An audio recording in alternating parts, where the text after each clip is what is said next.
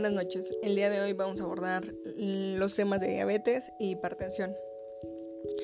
Empecemos. ¿Qué es la diabetes? Bueno, es una enfermedad em, crónica la cual se va a originar porque el páncreas sintetiza la cantidad eh, de insulina que el cuerpo necesita. La insulina es una hormona producida por el páncreas. Su principal función es el mantenimiento de los valores de glucosa en la sangre. Permite que la glucosa entre en el organismo y sea transportada al interior de las células en donde se transformará en energía para que funcionen los músculos y los tejidos. En las personas con diabetes hay un exceso de glucosa en la sangre, ya que no se distribuye de forma adecuada. ¿Cómo saber si tengo diabetes? Bueno, en el caso de diabetes tipo 1, los síntomas pueden ser intensos y muy evidentes. Podemos ubicarlos en dos grupos o señales o síntomas de este tipo de diabetes, como por ejemplo es sed intensa, hambre intensa, cansancio o fatiga, visión borrosa, pérdida involuntaria de peso y pérdida de sensibilidad en, el, en la piel o sensación de hormigueo. Otras señales son respiración rápida, resequedad en boca y piel, enrojecimiento, náuseas o vómito, incapacidad de retener líquidos y dolor estomacal. Factores de riesgo en la diabetes tipo 1. Eh, por ejemplo, antecedentes familiares en el factor de riesgo aumentan si alguno de tus padres, abuelos o incluso hermanos tiene diabetes. Factores ambientales. Circunstancias como la exposición a una enfermedad viral probablemente tengan alguna reacción con la diabetes. Y en la tipo 2 es el peso. Mientras más tejido graso tengas, más resistentes serán tus células a la insulina. Inactividad. Mientras menos actividad realices, mayor será el riesgo de tener diabetes. Y la edad tu riesgo va a aumentar con la edad. Esto se debe a que se ejercitan menos y pierdes masa muscular y aumentas de peso a medida de que envejeces. Complicaciones. Bueno, en realidad tenemos muchísimas complicaciones, pero algunas son enfermedades cardiovasculares, daños a los nervios que es neuropatía y nefropatía que son daños renales. También vamos a tener enfermedades en la piel y deterioro auditivo. ¿Cómo prevenir la diabetes?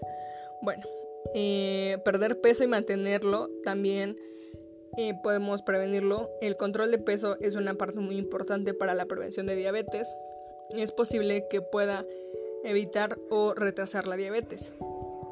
Seguir, un plan de tratamiento de alimentación también es importante este, reducir la cantidad de calorías que se consume cada día y bajar sus niveles de sangre. Hacer ejercicio regularmente. El ejercicio también tiene muchos beneficios, entre ellos perder peso y bajar sus niveles de azúcar en la sangre. También este, no fumar eh, puede, esto puede contribuir a la resistencia a la insulina, lo que nos lleva a tener diabetes tipo 2. Importancia del diagnóstico. Bueno, su diagnóstico precoz y las intervenciones terapéuticas energéticas son muy importantes, ya que aproximadamente el 50% de los pacientes recién diagnosticados ya presentan daños de lesión tisular inducida por diabetes. Las claves del tratamiento son nutrición, actividad física y el autocontrol de la glucosa en ayunas. El tratamiento precoz de la diabetes ha demostrado ofrecer mejores resultados y reducir complicaciones. Ahora hablaremos de la hipertensión. ¿Qué es la hipertensión? Bueno, la hipertensión también conocida como tensión arterial alta o elevada es un trastorno en el cual los vasos sanguíneos tienen una tensión persistentemente alta, lo cual puede llegar a dañarlos los vasos sanguíneos y este, la tensión arterial es la fuerza que ejerce la sangre contra, los, contra las paredes de los vasos sanguíneos, bombea, eh, bombeada por el corazón. Cuanto más alta es la tensión, más esfuerzo tiene que realizar el corazón para bombear. Los síntomas. bueno, la mayoría de las personas con presión arterial alta no tienen ningún síntoma o síntomas. Algunas personas con presión arterial alta pueden tener dolor de cabeza, dificultad para respirar o sangrado nasal.